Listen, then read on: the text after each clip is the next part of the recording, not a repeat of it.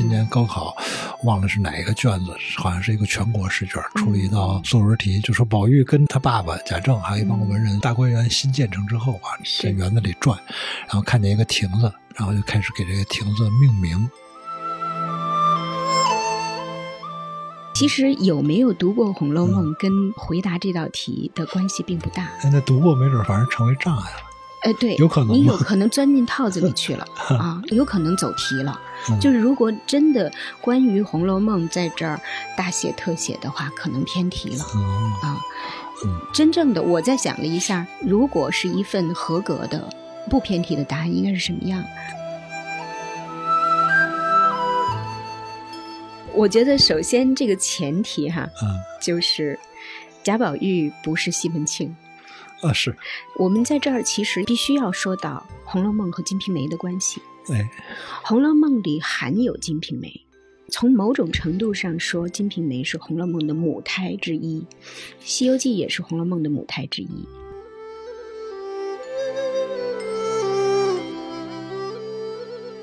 我老觉得，好像我们在强调古典中国的美的时候，老刻意的让大家淡忘那个时候普通人的生存之艰难那种痛苦。就这些痛苦的一面，它跟这个我们强调的古典美这东西是一个什么样的关系呢？我这个怀疑精神就冒出来了。都过了两千年了，那还有关系吗？有关系啊，当然了，天地还在呀。山川还在呀，山和河流都在那儿，土地还在那儿，所以人也在那儿。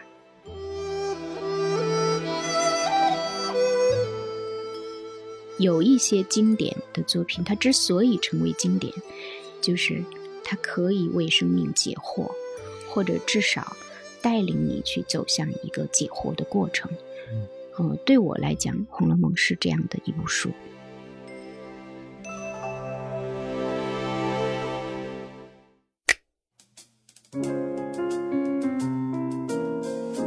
欢迎收听三联中读原创出品的播客《天真与经验》，我是苗伟。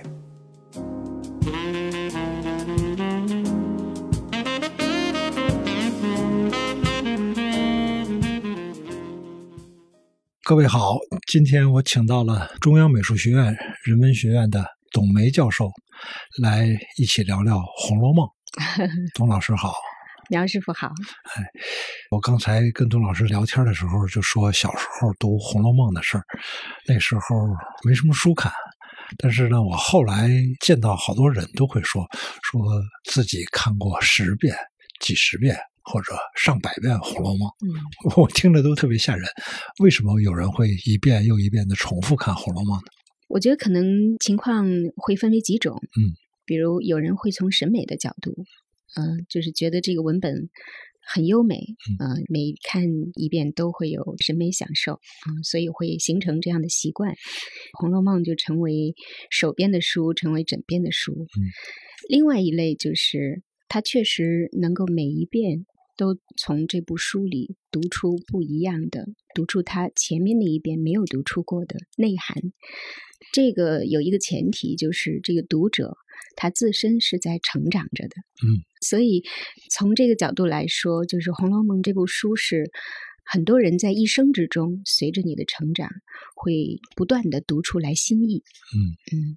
就是它是一部很丰厚的书，嗯，是我从高中毕业之后就再也没看过《红楼梦》了。当然那个时候年轻时候看过的一些书，等我长大了之后，有时候会重看，比如什么毛姆的小说《刀锋》啊等等，啊，就就发现哟，原来年轻的时候根本就没看懂。嗯，我希望跟您聊完这次之后，能够回家把《红楼梦》再捡起来看一看。反正我这么长时间没看过，可能提的一些问题很愚蠢，您也都包含。呃，我先从这个今年高考的这个作文题说起啊。今年高考忘了是哪一个卷子，好像是一个全国试卷，出了一道作文题，就说宝玉跟他爸爸贾政还有一帮文人，大观园新建成之后啊，在园子里转，然后看见一个亭子，然后就开始给这个亭子命名。我都忘了叫什么了。一个是不是？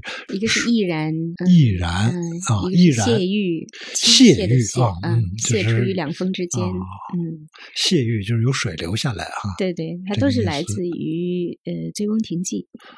哦，然后最后定的名字是沁芳，嗯，然后让学生根据这一段描写写作文，还是我看这题目我就晕了，就不知道从何下笔。嗯，董老师，这这作文怎么写？啊，这一段写的什么意思？嗯，我觉得，嗯，苗老师，我们啊，都应该在回炉去接受一下关于高考的教育了。其实您刚才说的这一段哈，它是属于题干。如果我们以考试的这个术语来说啊，就是呃，它其实并不是题目本身。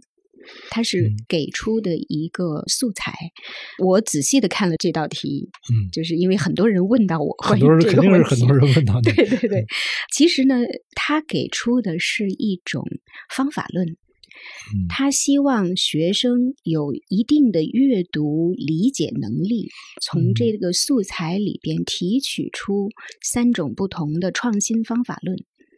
呃，就是给这个亭子命名，实际上三个名字代表三种不同的创作方式。哦，就是毅然是直接拿的，有亭毅然。毅然就在在这个山上，这是直接拿的欧阳修的，就是现成原词现成的，对对，这是照搬。然后呢，谢玉是说谢出于两峰之间，就是泉水啊。然后呢，水又像玉，所以就把这个两个字拼合了一下，这个就等于是化用。嗯，是化用一部分挪借，一部分有创新。然后沁芳呢，完全是贾宝玉。抛开前人，自出新意，他自己给出的，嗨啊，所以他是创新。嗯，那么其实这道题本身的答案跟《红楼梦》没关系，它只是素材来自于《红楼梦》。哦，那么所以对学生的要求，我觉得确实是首先要求你有分析素材的能力，提取出。中间就是这个题目究竟想让你来做什么？先解码，然后再编码，然后才是你创作一篇文章。哦哦，明白了。对，这个好像我看到这题目的时候，我觉得我这个是要干嘛呢？我其实有没有读过《红楼梦》跟回答这道题的关系并不大。那读过没准反而成为障碍了。哎，对，有可能你有可能钻进套子里去了 啊，有可能走题了。就是如果真的关于《红楼梦》在这儿大写特写的话，可能偏题了啊。真正的我在想了一下，如果是一份合格的不偏题的答案，应该是什么样？比如说跟我们现在的文化创造产业结合在一起。嗯嗯，假如说。我曾经跟我的学生讲到过，比如说“宜家”这个名字，我就会直接往汉字这方面走。哦，比如说“宜家”这个名字，嗯哼，它是从这个 IKEA 翻译过来的，它是个音译，但是它做家居的。那么“宜家”会让我们想到什么呢？一世一家，嗯，这个本身在《诗经》里，它是对一个女孩子出嫁的祝福，啊，她是很合格的，她是完美的一位女性，她会带给她的夫家上下和睦，嗯，所以一世一家，嗯，那么这么好的一个祝福，对家庭的祝福，甚至对家族的祝福，被拿来用作“宜家”这两个字，嗯，我觉得它可以对应于化用。就是谢玉的那一个创新方式，嗯，就是其实它是这个名字延伸维度的，嗯，这个名字是翻译的好，对，因为我是看您最近出的这本书《董梅《红楼梦讲义》。我发现您一开始就先写到一个，其实我都没有注意过的问题，写的是他们的年龄，是宝玉和黛玉相见的时候才七八岁啊，孩提，嗯，所以他们青梅竹马。对我印象中一直以为起码得十三四岁，嗯嗯。然后您说到那个写到第八十回的时候，差不多是宝玉十五岁、十六岁的样子，对，是吧？十五岁半吧，嗯。然后立刻就想起，哟，这不是跟哈利波特的成长经历一样吗，从第一集啊，要上小学到那个十五六岁，那我们年轻的时候可能没什么书看，《红楼梦》肯定要看。那现在的孩子要看《红楼梦》，是中学生的必读书吗？这个呃，从一九年开始，已经列入到应该是高一学生的全本阅读的这个要求之中了。嗯，但是现在究竟能够执行到什么程度，效果如何？我觉得可能还有待于观察。嗯，有一种说法说，原来的史大夫家庭不太愿意孩子看《红楼梦》，因为怕就是贾宝玉这个人呢，没什么社会责任感，然后又有点反正有点败家子儿倾向，然后还很虚无，思想很消极。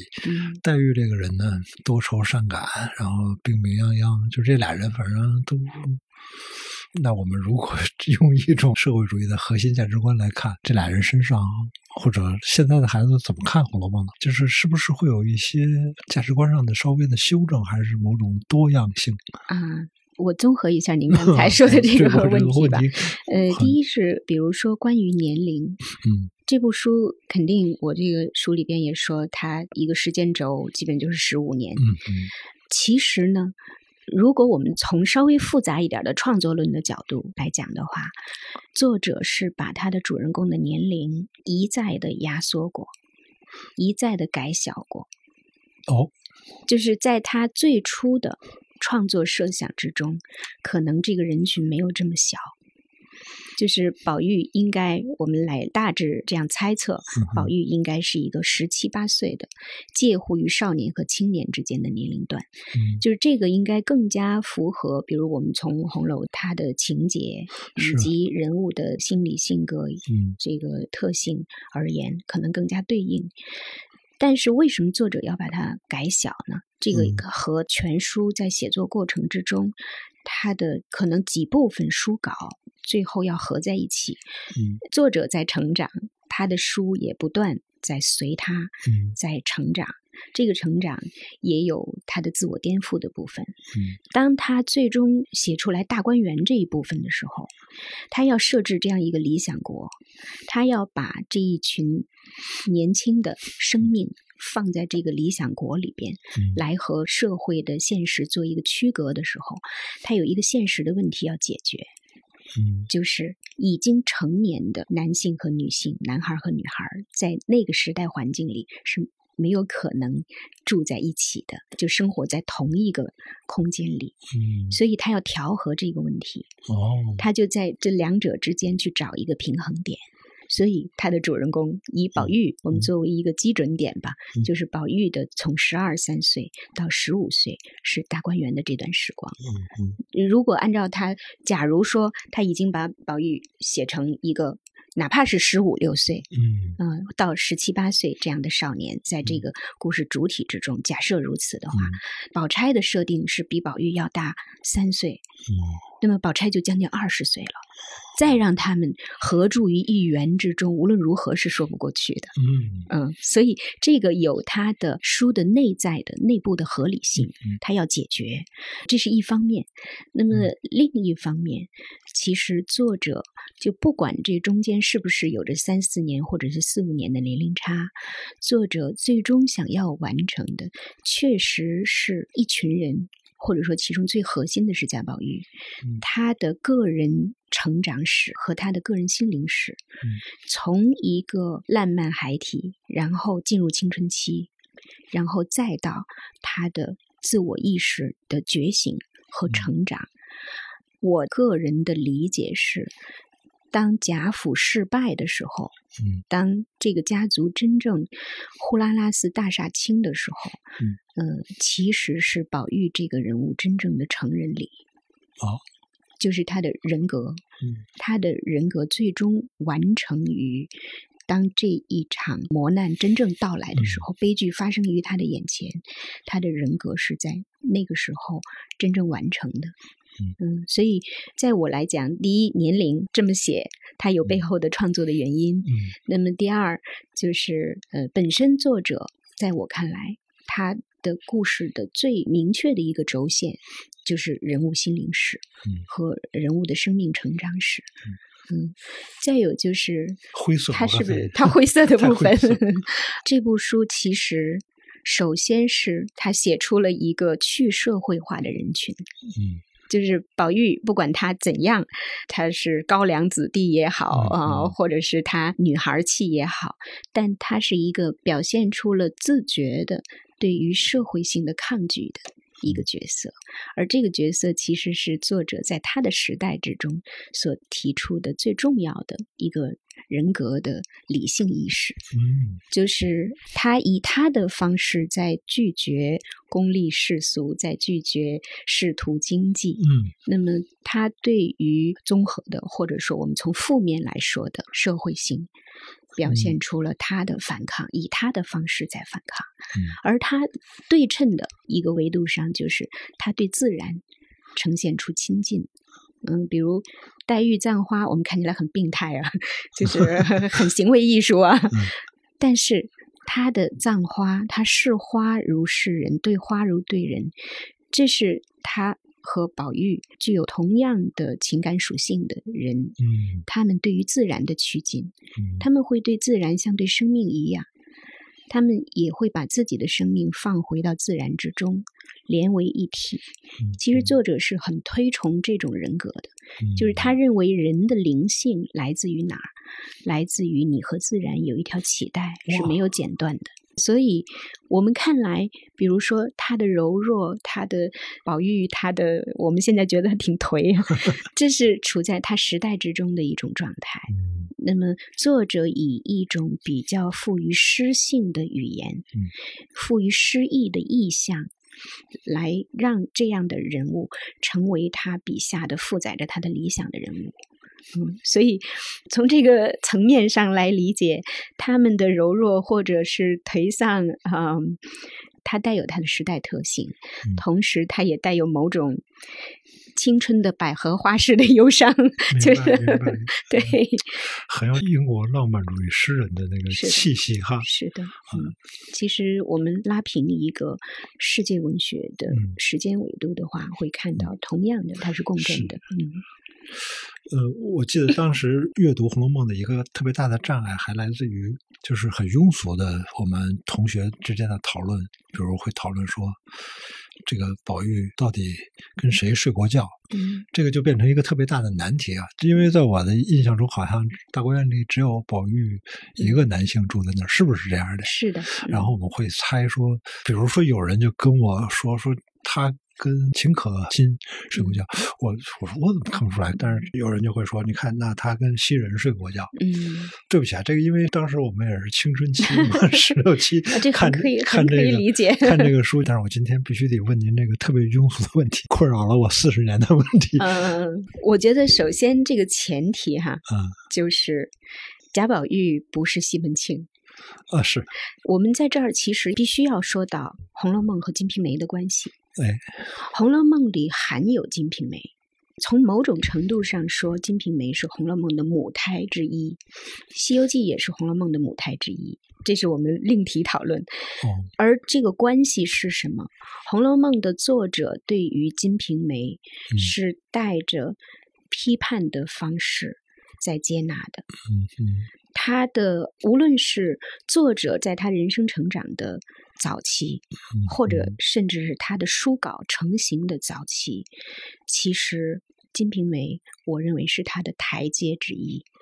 我们能够从《红楼梦》的空间构成里看到这一点。嗯嗯比如说，我们都知道《红楼梦》分成两个府邸，就嗯是荣宁二府，嗯，然后再加上大观园，它三嗯个主体空间。是我看您的书的第二第二部分就给出了这个探讨空间，嗯，对空间性，但其实不要仅仅从故事、从情节的嗯层面来理解它的空间分割，而要从它的创作，从它的创作论来理解它为什么这样分割。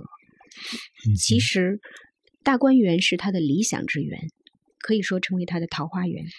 他把那些纯洁的青春的生命放在这儿，嗯，就跟外部绝缘了。然后荣国府其实是一个最为常态的清代的贵族家族府邸，它是一个现实主义风格。如果我们这样简单的来对应一下西方文学的这些风格的话，那么大观园像一首诗，嗯。它是浪漫主义风格的，而荣国府它就是现实主义风格的描述。但是宁国府是非常有意思的一个空间，嗯，它其实是一个批判主义现实空间，然后都是坏事儿，都是坏事儿，嗯。是吗？所有的坏事儿，所有交坏人都在这儿。交大啊，交大是这个空间里最为激烈的一位批判者。嗯嗯，那么，比如贾珍，贾珍这个空间的代表人物，嗯他的主人，他的象征就是贾珍。是而贾珍的身上其实是带有西门庆的特性的，哦 是吗？贾珍再加上贾琏，贾琏加上从荣国府分门出来另过的分家另过的贾赦，其实在这一组人物身上都可以看到西门庆的影子。那么哦，宁国府这个空间发生的所有的故事，都是嗯不伦之恋，都是跟风月有关的。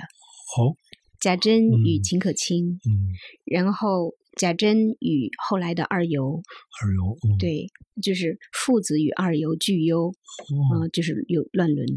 那么从宁国府这个空间生发出去的故事，也都跟乱伦有关。贾瑞遇到王熙凤是在宁国府，哦，就是贾敬哦寿宴的时候，就是由此引发的。对拿一个什么宝剑，是不是？对他的风月宝剑嗯镜子嗯啊，他正反两面照。嗯如果说大观园代表清洁，那么嗯宁国府就代表污浊。嗯，所以宁国府是他竖起的一个靶子，哦，是他批判的地方。嗯那么大观园是他提出的理想，所以其实作者在第一回就给出过两个观念、两个嗯概念，叫风流与风月。嗯就是作者说，我要写的是为这一干风流人物来写他们的真情。嗯就是自古以来从来没有出过一部这样的作品，能够写儿女之真情，能够把嗯真正发自生命的真正的爱写出来。嗯，这是作者要讨论的，他要完成的。嗯。而他说，历史以来的那些，无论是才子佳人之书，还是更有一干风月笔墨坏人子弟的，嗯，他其实这里边他的笔锋所指，尤其是《金瓶梅》，那么以及以《金瓶梅》为代表的这一干风月小说，但是呢，他又必须把它作为一个讨论基础，他的靶子要立起来，嗯。他才能批驳它。所以，宁国府这个空间，它的存在是作为风月之地的存在。所以，它无论是对这个空间，还是对于这个人群，都是带有它的批判性的。嗯而宝黛、十二钗等一干人，恰恰是作为他们的对立面，是以宝玉和黛玉之间吵架，说的嗯是什么？黛玉说：“我为的是我的心。”嗯宝玉说：“我为的也是我的心。难道你只知道你自己的心，不知道我的心？”嗯就是有这么一群人，他们是为自己的心、为自己心里的真情而存在的。这是作者想要立起来的那一批人。所以，为什么宝玉和袭人有过风月之事？嗯因为我们后半部这个嗯。不见了，那么呃，作者在这一方面也并没有继续去展开。我的推想就是，宝玉须是一个，就是他作为一个正常的少年，一个正常的人的生长、嗯。成长，他须是一个知风月的人。嗯。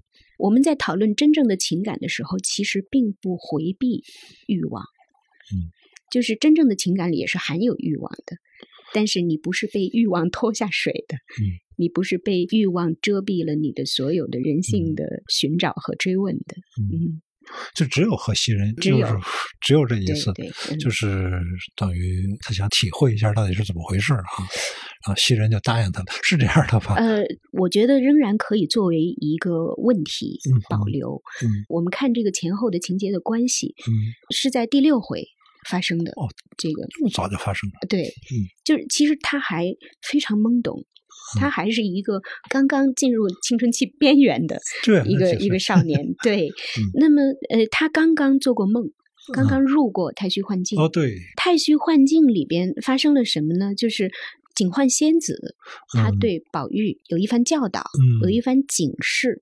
那么其实呢，警幻仙子是说，第一给予宝玉的希望。这个嗯。是希望你这贾虚本里边出现了八个字，嗯。叫“守礼钟情，以情悟道”。嗯。就是我希望你在你的成长之中，你的人格是于情和理之间，嗯。在寻找你的人生方向，嗯。一种平衡，以情悟道。道不是道学之道，嗯、嗯而是真理之道。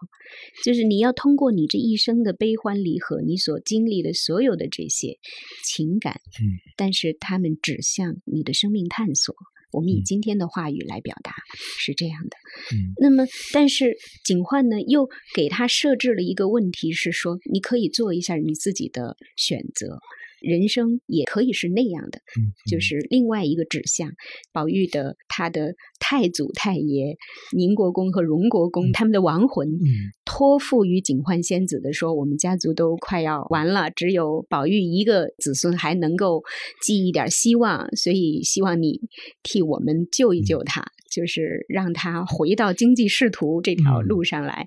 所以这个警幻就以声色来示宝玉，嗯。就是所以有这样一个形象叫做兼美，嗯。有可亲，然后字兼美的，嗯。就是在太虚幻境里出现，她这么美，兼有黛玉和宝钗两人之美。那么警幻就是让宝玉在幻境之中初嗯尝风情，嗯就是让你体会一下，也不过如此嗯而已。所以你也可以像你的太祖太爷们希望的那样，要么你就收心吧，嗯你就回到你的公府公子的嗯你的仕途正路上去。所以太虚幻境本身是一个真理空间，一个哲学环境。嗯，就是在这儿，作者浓缩的都是他关于哲学的一些论证和思考。那么宝玉经过了这一番之后，在情节中我们来看，初知人事，嗯就是他知道了有男女之事，嗯，所以紧接着他和袭人有一个偷视，初识云雨情，回目上就是这么写，对对，嗯初识云雨情。其实这儿是，如果我们从这个关联来看，它是有前因有后果的。那么，他还并不全然是出于宝玉这个男孩儿在他的成长之中他的欲望的需求。他有一个前因，它有一个启动，就是他的嗯梦境之中所受的提示。嗯那么，所以我觉得这个问题我们现在还不能完全回答的透彻。就是宝玉是在自己的，比如说成长的过程之中，嗯在这儿他只是作为一个象征性的一个节点，还是他确实的他自己的生理成长的一个节点？那么，呃我们从后文之中一直到八十回的文字，其实是可以能够找到其他的印证的，就是宝玉并没有其他的风月之事，比如他的祖母贾母。贾母和王夫人等等议论起来，就是说：“哎呀，宝玉太奇怪了，就是哦。他就是只是他和丫头们好这一件事是呃不能理解的，就是一开始以为他大了见之风月之事，后来又不是，嗯。就是和欲望无关，就是所以祖母就只好怀疑说，难道就真是个女孩投错了胎不成？就是只好这么去解释了。所以嗯。其实作者之塑造宝玉，他作为一位少年，他的成长。其实他个人人物最关注的问题，也是心的问题，是情感的问题。而他和对于女儿之呵护，嗯嗯，其实是作者给他的任务，就是嗯他有着人文主义的萌发，嗯就是他对人是一种平等的，嗯。是一种以普遍的关爱去面对的，嗯，但是作者把它集中在女性，集中在如水一样的女儿这个人群身上。明白了，明白了。嗯、就你刚才跟我讲的这个过程中，我其实好像脑子里面忽然就能够把以前看的一些场景想出来。嗯，比如说，我记得好像是不是宝钗劝过宝玉要好好学习啊？是，然后那个。宝玉就说：“是不是你跟我说这些混账话？我忘了这个具体的词儿啊。”是的。然后又跟黛玉说：“说这个你你从来不跟我说这些。”嗯嗯啊，是这其实都是小时候看过的，但是忽然您这么一聊，我就能想起来了。就是您刚才说的一句话，说把大观园当成一个理想国来看待。其实我在一些英国小说里面也看到过类似这样的，就是把一个地方当成一个。重要的像是一个角色，或者不是一个仅仅起一个场地的作用。空间是有功能的。对啊，什么霍华德庄园、是荒凉山庄、呼啸山庄，就是这些书的名字，就是这个庄园的名字嘛。对，还有什么就地重游啊等等。包括像您刚才说，宝玉他是如果是十八岁的时候，这个被抄家，然后被离去，这个让我想起那个纳博科夫，差不多也是二十啊，然后俄国革命了，您就给您轰出去了，把你们家全部没收了。那实际上，在纳博科夫的小说后来，他也是不断的会回想他小时候的庄园，这个在好多小说里是一个主题，不断返回。对，嗯，大观园有这个作用吗？嗯，也是这么一个寄托了作者。是作者，其实不光是大观园，《红楼梦》里，我觉得作者在时空这一方面，他体现在创作上的自觉意识，是 我们现在只能这么说，就是他是非常超前的。哦，嗯，他设置了，如果不是说六个的话，嗯，有点勉强，他设置了至少是五个平行时空。好，嗯。荣国府、荣国府、宁国府、大观园、大观园，然后太虚幻境、太虚幻境、太虚幻境和大观园是镜花水月的一种映照的镜像映照的关系。再有就是大荒山，大荒山对，就是那个通灵石的来处。嗯，大荒山像是它和太虚幻境又并不是同一个空间。他唱好了歌的那段吗？嗯，大荒山是。茫茫大士和渺渺真人碰到那块石头的那个地方，就是石头对他们两个。表达了自己想要去红尘中去走一遭，在书的开头对第一回里边出现的，嗯，这个空间像是一个作者被置于时空之外的，嗯，像是一个永恒之地，所以他对超空间、超时间已经无始无终有这样的感觉，嗯，那么所以这个至少已经是五个时空了。你刚才说五个或者六个，那或者六个隐含那个是啥？对，另外一个是江南甄家。哦，就是始终有一个草蛇灰线的，有一个对应的，对，隔一段时间就会出现江南甄家有什么消息啊？然后江南甄家的太太还曾经带着三姑娘来过贾府，那么从贾雨村的嘴里也曾经说过，他在江南甄家曾经任西宾。就是做过家书的老师，甄家和贾家和京中贾家，他们是世交之好。嗯，那么从家世来讲，相当，甚至是甄家还比贾家更为富贵一二分。宝玉。又有一次做梦，除了去过太虚幻境，还去过江南甄家。哦，就是他看到过一个一模一样的大花园，一模一样的，就像袭人、晴雯等等这群丫鬟一样的一群丫鬟，那里也有一个少年在梦中叹息。然后另外一个丫鬟说：“那个，难道你又是为你的妹妹病了，所以在这叹气吗？”就是完全镜像式的一种平行宇宙。对 对，所以如果。把这个也算上的话，嗯应该是六个平行时空。嗯嗯，那么这六个平行时空，我们如果只就它的四个来谈吧，四个最重要的，在情节之中占比重最大的四个：宁荣二府加大观园，再加太虚环境。嗯，这四个空间都带有它明确的文学功能，嗯，各自都形成它的文学意象。嗯，这个就像您刚才说的，比如说呼啸山庄等等，它从空间性就已经带有意象感。那么在这一点上，确实是很令人惊叹的。嗯 嗯，我当年读《红楼梦》的另外一个特别大的障碍就是搞不清楚人物关系啊，因为里面首先写到的人就很多，比如说赵姨娘生的孩子是探春吧。嗯，探春和为什么啊？为什么好像比赵姨娘身份要高哈？还有比如说，我是后来才明白说，哦，说原来清代他是你当了这个爵爷了，但是他为了不让你这个世袭的太厉害，是嗯哎，到你儿子这辈会把你的爵位削一级，降等哎世，袭降等啊，嗯就是如果到你孙子会再降等，就是要你要再有新的功名，才能够保持这个原来的这个些待遇是。啊。所以这个是我们的这个贵族世袭制，其实它是世俗贵族，嗯我们已经很早就没有血统贵族了，嗯嗯，魏晋以后就没有。嗯就这些，比如说家庭啊，这个社会背景啊，这个你能给我们讲讲？就是 比如说赵姨娘这个、呃，她的身份，嗯、嗯姨娘的身份，在这个文本里边所告诉我们的，肯定是带有反映她的时代的现实的。本身赵姨娘应该她的身份就是从仆人嗯哼，而这个被纳为姨娘的。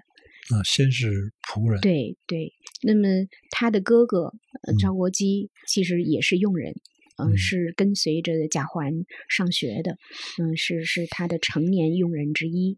像这样的一种关系，我们是必须要还原到。《红楼梦》它的成书时代去理解，尤其在清代这个时期，其实我们说这个清代的满人入关之后，把这样的一一种关系，其实它带着某种原始社会的痕迹。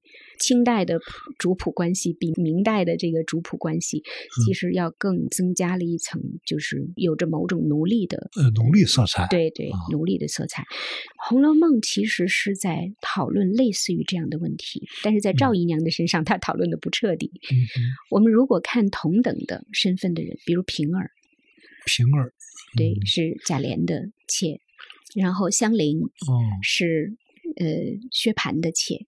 宝玉在这两位女儿身上嗯。所表现出来的怜悯、嗯同情和祝福，给他们的祝福，其实嗯。恰恰是作者从他的角度对于这个阶层、对于这个身份的嗯。一种可以说是他的一种思考。就是宝玉有自己的花种的，嗯。宝玉葬过花，嗯。不但黛玉葬花，嗯。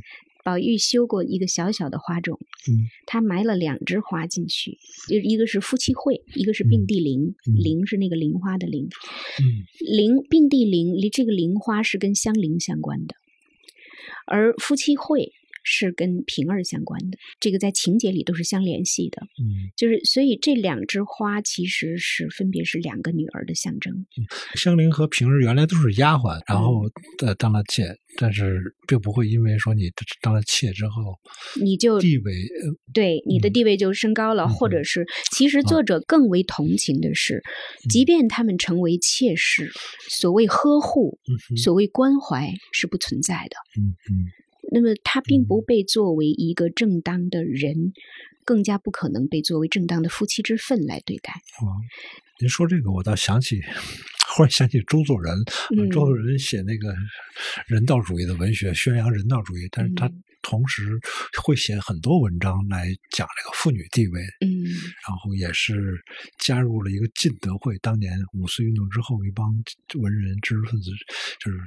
好像不纳妾是特别重要的一条，就是 是那个不不对这是态度问题不嫖娼不纳妾是这是态度问题嗯是他们那个就是必须尽的责任。嗯然后嗯下面可能说什么不抽烟不喝酒，这些都是次要问题，但是不不纳妾不嫖娼，就是尊重妇女，嗯是是他们这个应该算是一个绅士俱乐部的一个准则。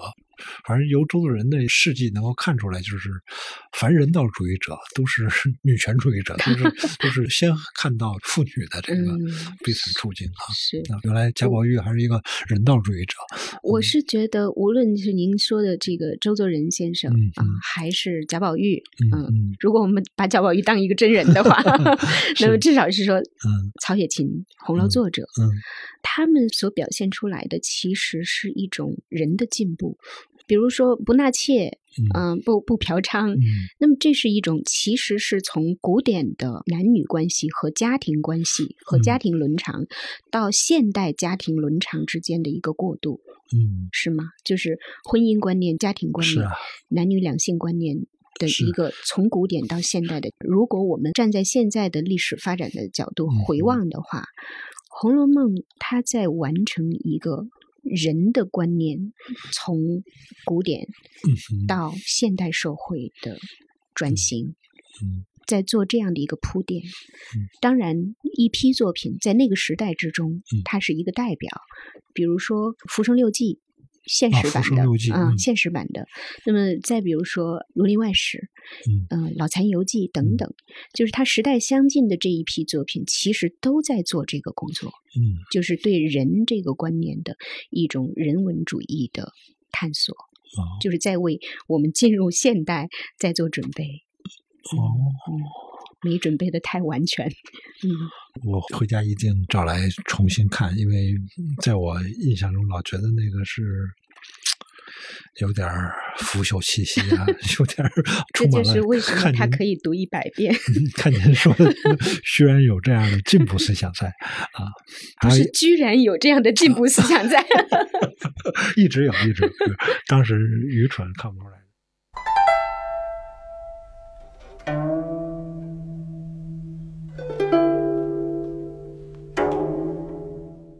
我在您这本《红楼梦讲义》中看到一个章节是在讲里面的诗词，嗯特别提醒大家注意说，曹雪芹在写这些诗词的时候，可不是以他的一个人的口吻写的。他写，比如他给黛玉写的词，那就是黛玉写的，等等。湘云，史湘云就会是史湘云的词。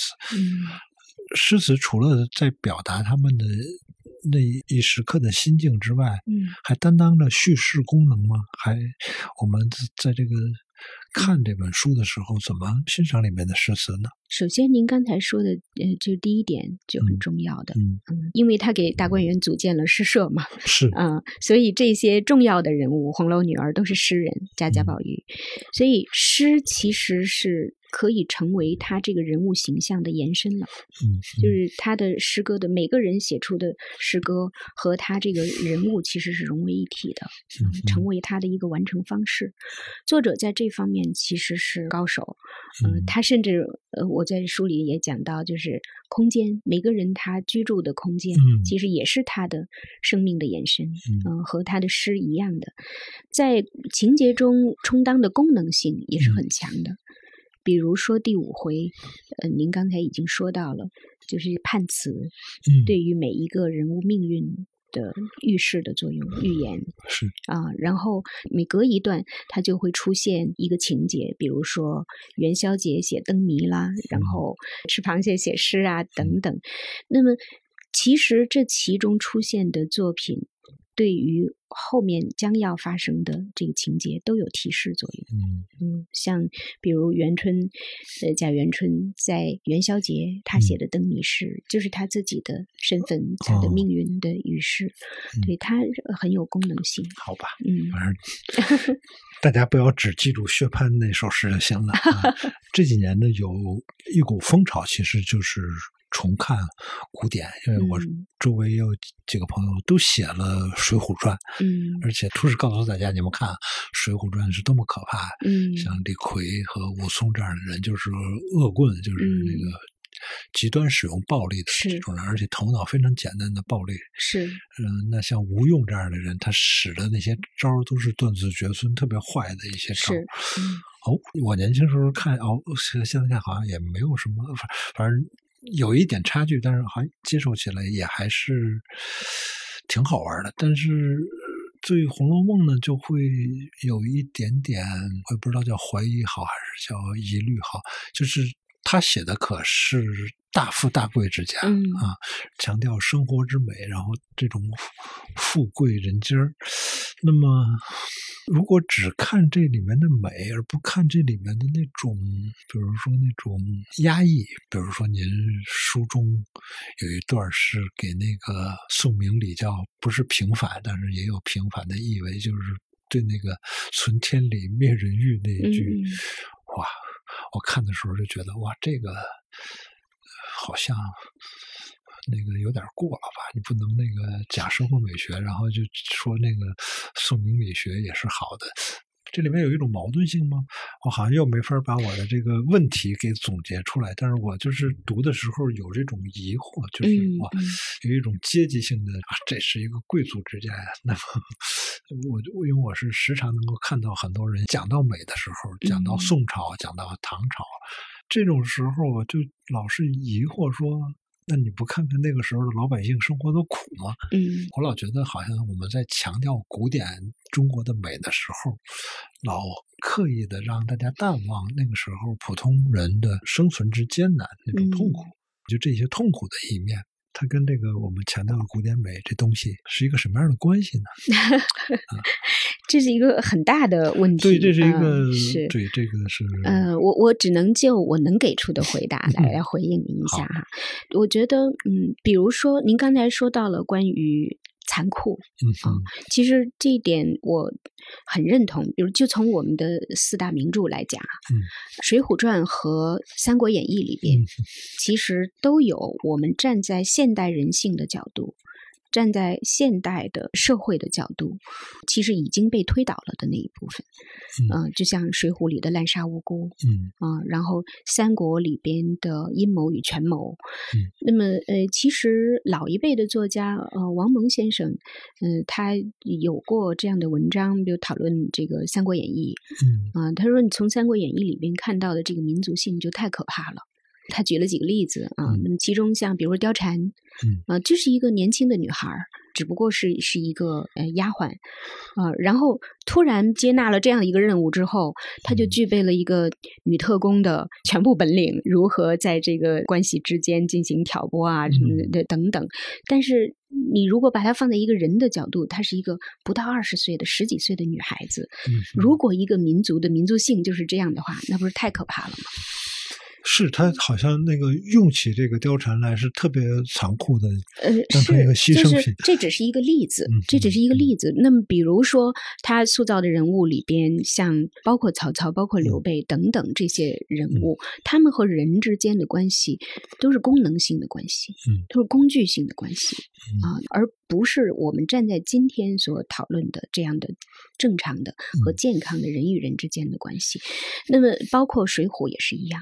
嗯其实像这样的作品，就是四大名著，他们在文学上的地位和光彩不可抹杀，嗯但是在关于人这个观念上，四大名著里至少有两部。就是这这两部，他们还完全处在未经启蒙的，对于现代人性未知其为何物的这样的一种状态。嗯那么，就是所以人的蒙昧、人的残忍，对于生命就是滥杀与无视等等，嗯在其中都是存在的。它代表着那个时代的观念，嗯或者说它代表着那个时代在文学上的一种反应。嗯就是在文学的描述之中，因为这样的章回小说，它基本嗯上都来自于话本。嗯来自于评话，来自于说书人，所以他要把故事讲到好听，能够抓人，能够让看客、听众留下不离开，所以他就以以这些情节来吸引人。那么，所以它是一种情节式的，但是并不具备我们今天要求与文学的功能的重要的一种，就是对于人性的讨论。对于人的讨论，对于生活的观察，这些都不在他的这个文学范畴内。嗯但是，呃，《西游记》不同了，《西游记》其实已经有一种就是对于哲学的讨论。对，您多说，对理想的讨论刚才已经说过一句，说这个《红楼梦》还还有一个母体是《西游记》。对，嗯，嗯来展开说 说，展开说说展开说说这，嗯，他们在哲学依据上是一脉的。比如说，您有兴趣的话，回家去把《红楼梦》第一回打开，嗯把《西游记》第一回打开，嗯嗯就是有呃再加上《红楼梦》读到前五回，或《西游记》也可以读到前五回，您会发现他们其中的思想的渊源是多么靠近好，天然、嗯嗯自然嗯和生命之间的关系。嗯嗯孙悟空从哪儿来？来自于日月精华，一块石头崩裂之后，一个石猴出来了。嗯 宝玉和黛玉从哪儿来？嗯，木石前缘，对，木石前缘。孙悟空是一只灵猴，嗯黛玉是灵河岸边的一株仙草，嗯采日月精华，嗯然后得甘露浇灌，它得嗯以成型了。嗯当然，黛玉是得这个神瑛侍者浇灌，嗯而那块通灵宝玉是来自于通灵石。嗯通灵石是既经锻炼，灵性已通。就是西游的作者和红楼的作者，他们关注的一个问题就是生命，它有一个本质，嗯是它有灵性，嗯，而它的灵性来自于哪儿？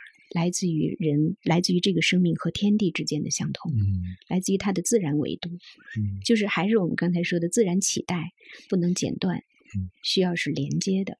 就是从这一点上，您会看到他们的文化渊源是非常贴近的。嗯嗯，那么呃，更具体的，我觉得有待于您从文本之中去发现。对，那么《红楼梦》和他们的区别是什么？嗯红楼梦》为什么在今天嗯还可以被现代人不断的讨论？是因为有话语基础啊，嗯是因为现代人可以以现代逻辑，可以以自身处境去讨论《红楼梦》，但是你不能以自身处境去讨论《水浒传》了。不不嗯会吧？我觉得嗯唐山那个打人事件，这不是那不就是《水浒传》吗？那那几个人是《水浒传》里面的无赖吗？对那个，非常。嗯《红楼梦》讨论的是人之常态，嗯是是但是对三国和水浒，它可能以非常状态、以非常态出现在你的生活里是，那个时候你就要求保佑了。嗯，从我们自身出发讨论《红楼梦》。这真是看样子，您的生活跟我的生活真是天壤之别。我我们怎么，我怎么从来没有 哦，没对有从，您别把自己放到大观园里去讨论。从来没从来没这么美过呀？因为因为您您生活里边有过困境吗？当然有啊，这话对，说的。红楼中的每个人都是困境中的，嗯红楼中的每个人都是生命残缺的，嗯都是不完整的。所以您刚才说苦，嗯，我觉得有有一种苦是可见的，嗯比如说物质生活的苦，这是一种可见的。那么，呃，这一方面，嗯红楼里边涉及的少，但是那因为那个不是他的角度，但是红楼中的人的苦，往往是不可见的，是他真正的生命处境的痛。这我给您举个例子，对，我我也有一个例子，等着你，你先嗯说。呃，比如说我们讲红楼十二钗，嗯，哪个是幸福的？说起来都是锦衣玉食，嗯，但是探春她自己亲口就说过，她说说起来就是像我们这样的百年之家这样的大族，嗯外人看起来都是千好万好的，嗯但是不知道我们里边你的说不出的烦难，嗯但是她反而羡慕那些小家小户，嗯啊、反而是和和乐乐的。她站在什么角度说？迎春、探春、惜春其实都是家庭不完整的人。迎春的母亲，她的父亲是贾赦，嗯她的母亲是贾赦之妾，嗯然后过世了。贾赦是一个昏聩、荒淫，嗯又贪财又好色，对儿女不闻不问。然后呢，这个续弦娶了邢氏夫人，邢夫人也是只是关心如何去搜罗，嗯、怎么攒钱，无儿无女，对嗯待人刻薄、昏庸。那么迎春是在自己的家庭里，非但没有温暖，是没有任何关注的。她最后还被自己的父亲随便就许以婚姻。嗯出嫁之后不到一年，到第七十八、七十九回的时候，迎春已经离死亡只差一步了。所以她自己会在出嫁之后回门的时候，跟王夫人，王夫人她的神母，她会跟她的神母哭诉说：“我就不信我的命怎么这么不好。嗯”探春父亲是贾政，嗯母亲是赵姨娘，嗯她是心高气傲，但是偏偏给她一个庶出的身份，他还这是他不能出口的痛，所以他为什么像只刺猬一样的？我想探春 像是一个像黄蓉那样穿着软猬甲的女孩就是你碰她一一下，她就给你遮回来了。她完全是出于自卫，所以她才出击。惜春也是一样，惜春其实是贾珍的嗯胞妹，其实惜春属于宁国府，嗯那样一个污浊之地，她又是那样的有精神洁癖的一个女孩儿，嗯她最后只好自绝于宁国府，她跟宁国府断了往来，她没有出路了，她只好出家，她的未来就是走向空门。所以这里边以以他们三春为例，《红楼梦》里边的人物没有一个人是幸福的，嗯都是生命残缺，他的生命之痛是这个人物立足的根本。这不是苦难吗？对，是苦难。但是呢，怎么说呢？比如说啊，可能看奥斯汀的这个小说《曼菲尔德庄园》啊，那里面那个范尼，他也是跑到姨妈家。然后这个范尼可是很厉害，就是他很自主，然后最后也嫁了好人了，然后那个把坏人也赶跑了，反正。当然是奥斯汀很喜欢的那种大团圆结局嘛，但是你可以从范尼身上看到一个女孩的力量，就别提简爱了，那简爱好要求平等，就是我觉得我反正后来迷上那个外国小说是看中了这种力量，就是是是，但是你看黛玉人的成长，就是我寄人篱下住在亲戚家，然后我就整天要关心别人怎么看我，然后谁给我脸色看了，这个分配的衣服，这个是不是给我最后才分到我等等。我老觉得中国文学里面有一脉，比如从婉约派那儿到《红楼梦》这儿，就是那种无力感，或者说“此恨谁知”的那种那种劲儿吧。嗯，就包括到那个郁达夫那个时候，我上学学那个郁达夫时候特别可笑了，觉得那个他自己在日本喝酒颓废，然后最后喊：“哎呀，祖国你怎么不强大起来？”就是他有有这么一系列的这种。死恨谁知？这种败落和无奈的这种痛苦，要说它美吧，好像也不能说不美，就是大家很容易能够理解、能够感受到。但是你要非说文学应该给别人以力量，那肯定是不对的。它这个审美价值是有的，是很好的，但是又会觉得，就像我那个小时候，我爹说：“你不要老看《红楼梦》，这样让人容易让人萎靡不振。”就是我小时候肯定会觉得我。这个东西怎么能这么说呢？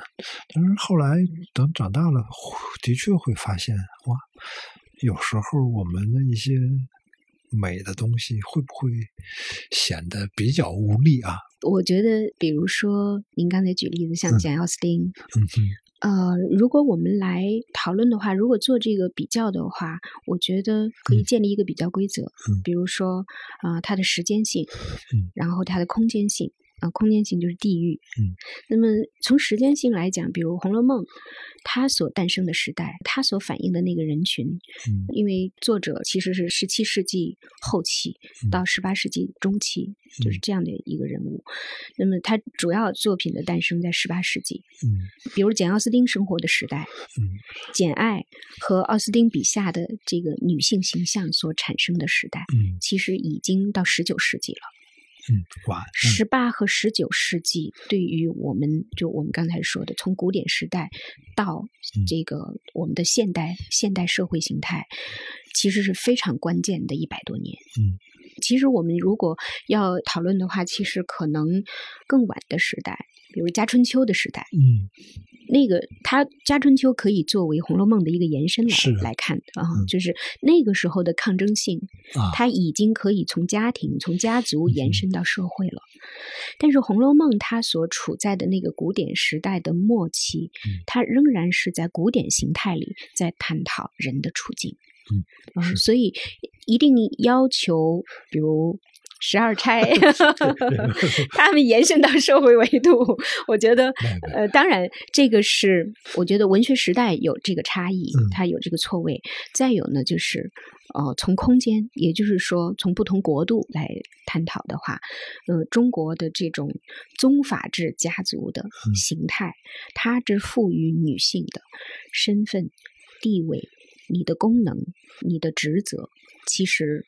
都和我们，比如从英美，嗯，从欧洲这种社会形态来探讨，其实是不同的。嗯，我们如果以以基督教来作为它的价值依据的话，以基督教作为一一种这个观念，它决定了家庭形态，决定社会形态和人际。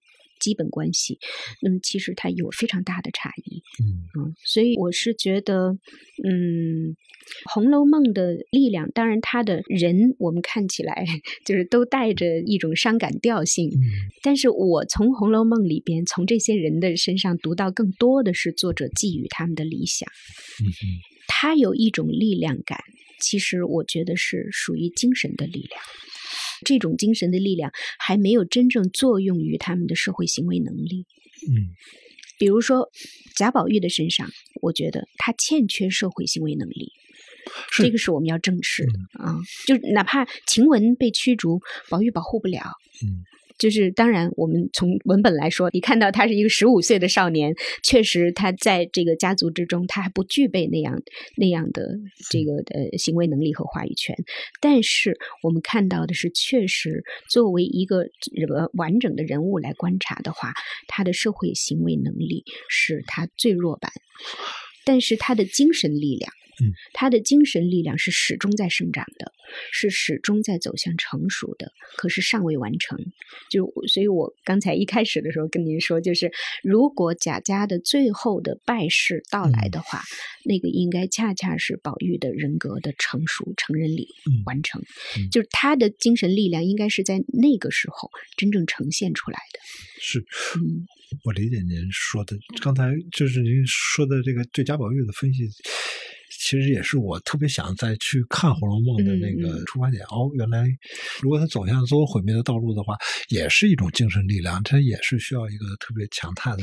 嗯嗯，我觉得您说这个对，但是我觉得呃，红楼作者其实对这个人物的期待要更高一层，嗯，就是他不仅仅看到毁灭，嗯，他要经历毁灭而重新建立生命价值，这是需要更大的勇敢的。嗯，就是所以，我刚才说，呃，可能最终的毁灭，嗯嗯，就是宝玉的成人礼。这个成人礼并不是指他最终能站出来，真正担当家族，然后挽狂澜于既倒。他表现出来的应该不是这种力量，而是他看到了毁灭，他看到了空幻，但是他仍然能够。保持他对这个世界、对于生命、对于他人的一份内心的信任和温暖，这个是他最大的精神力量。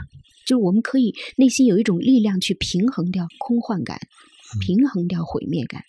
我觉得这是最大的勇气。嗯嗯，那简单点，您接下来有什么讲课啊，或者是？我一直在讲项目计划，项目计划。作为一个教师，首先是把课讲好，这个是最基础的。对对，我有一个自己的学习计划，已经做了一段时间，但是呃，也中间是断断续续。比如说《诗经》，嗯嗯，《诗经》的十五国风，嗯，它是和地域有关的。它本身就来自于地域。我从二零一二年开始做一个事情，就是通过田野调查，嗯，通过实际到访，去了解诞生过《诗经》的那些土地，就它本身都是有它具体的对应的地域。我这个怀疑精神又冒出来了，那都过两千年了，那还有关系吗？有关系啊，当然了，天地还在呀。山川还在呀，山和河流都在那儿，土地还在那儿，所以人也在那儿。好，那我等着看你到时候的收获。因为怎么说呢，我虽然有时候话里话外老举一些英国小说的例子，但我的确也能够实时感受到，我们还是中国人，我们还是说到自己的那些。家庭啊，什么 矛盾的时候，他好像更容易引起大家的共鸣，更容易形成交流。学半天、看半天别人的东西，是挺好玩，能够打开眼界，但他有时候跟我们的那种生存好像关系不大。比如说，我们处理日常矛盾的时候，可能 往往想起来的时候，还是会说：“哦，他跟商鞅的一些想法，或者跟秦始皇的一些想法，或者。”跟中国历史上一一这个想的都很宏大呀，我宏大吗？就是您日常处理的都是这么宏大的问题是吧？没有啊，那怎么说呢？处理家庭中的日常的矛盾都要拿出来秦始皇和商鞅的这个例证吗？会啊，那原话我有时候记不清楚，咱“利出一孔”，就是这个天下的利益就出自一个水龙头，然后皇上来决定我是开是关。那这个跟好多企业恐怕都有关系。那现在难道也不是一个力出一孔的一个时代吗？我觉得是啊，那还还是这样的。嗯，其实我觉得那个你刚才说西方文学和和中国的嗯文学，我觉得每一个人每一个族群都是这样吧，就是他和母语之间有一种特别微妙的联系。是是，就是有一些。你的心灵触动的微妙程度和深入的程度，可能只有母语才能够达到。嗯，孙尚写过一本书叫《终究悲哀的外国语》嘛，其实他英语很棒，那个嗯翻译了很多小说。他写的小说其实也很西方嗯化，但是他还是能够感觉到那种终究悲哀的外国语。对，那你语言是一个嵌在你那个生命节律里的一个东西，是那个所谓沁人心脾，嗯它真的能够沁进去，能够深入到你的内心、你的心灵的深层。嗯，这个恐怕只有母语才能够做到。嗯好吧，所以要反抗它，脱离它也特难。原谅我对《红楼梦》的不熟悉。董老师 没有最后有什么呃要补充的？我确实觉得，因为《红楼梦》它是太复杂的一部作品，我们其实也不用给自己太多压力。嗯，我们可以从出于各种需求去阅读它。嗯，你从审美的角度去读没关系，你随便翻开来哪一页，然后读一个片段，你能够哎觉得很舒服啊、挺好看，嗯，文字有滋有味，嗯，其实也可以了，嗯，那么，嗯，如果真的对于，嗯、比如说对于系统阅读有有兴趣啊，我消化一部这么大的文本，那么有成就感，你也可以从这个角度去读，嗯，再有就是，我觉得还有一种阅读，就是你有困惑，有追问，那么有一些经典的作品，它之所以成为经典，就是它可以为生命解惑，或者至少带领你去走向一个解惑的过程。嗯，对我来讲，《红楼梦》是这样的一部书，所以，嗯，它是有着生命对话的、嗯、意义的。嗯，所以我觉得我们不妨从各个层次带着各自的兴趣去阅读都可以。但是无论从哪一种而言，《红楼梦》都是值得一读的。好，谢谢董老师，我回家谢谢苗师傅。回家买《红楼梦》，买《西游记》去。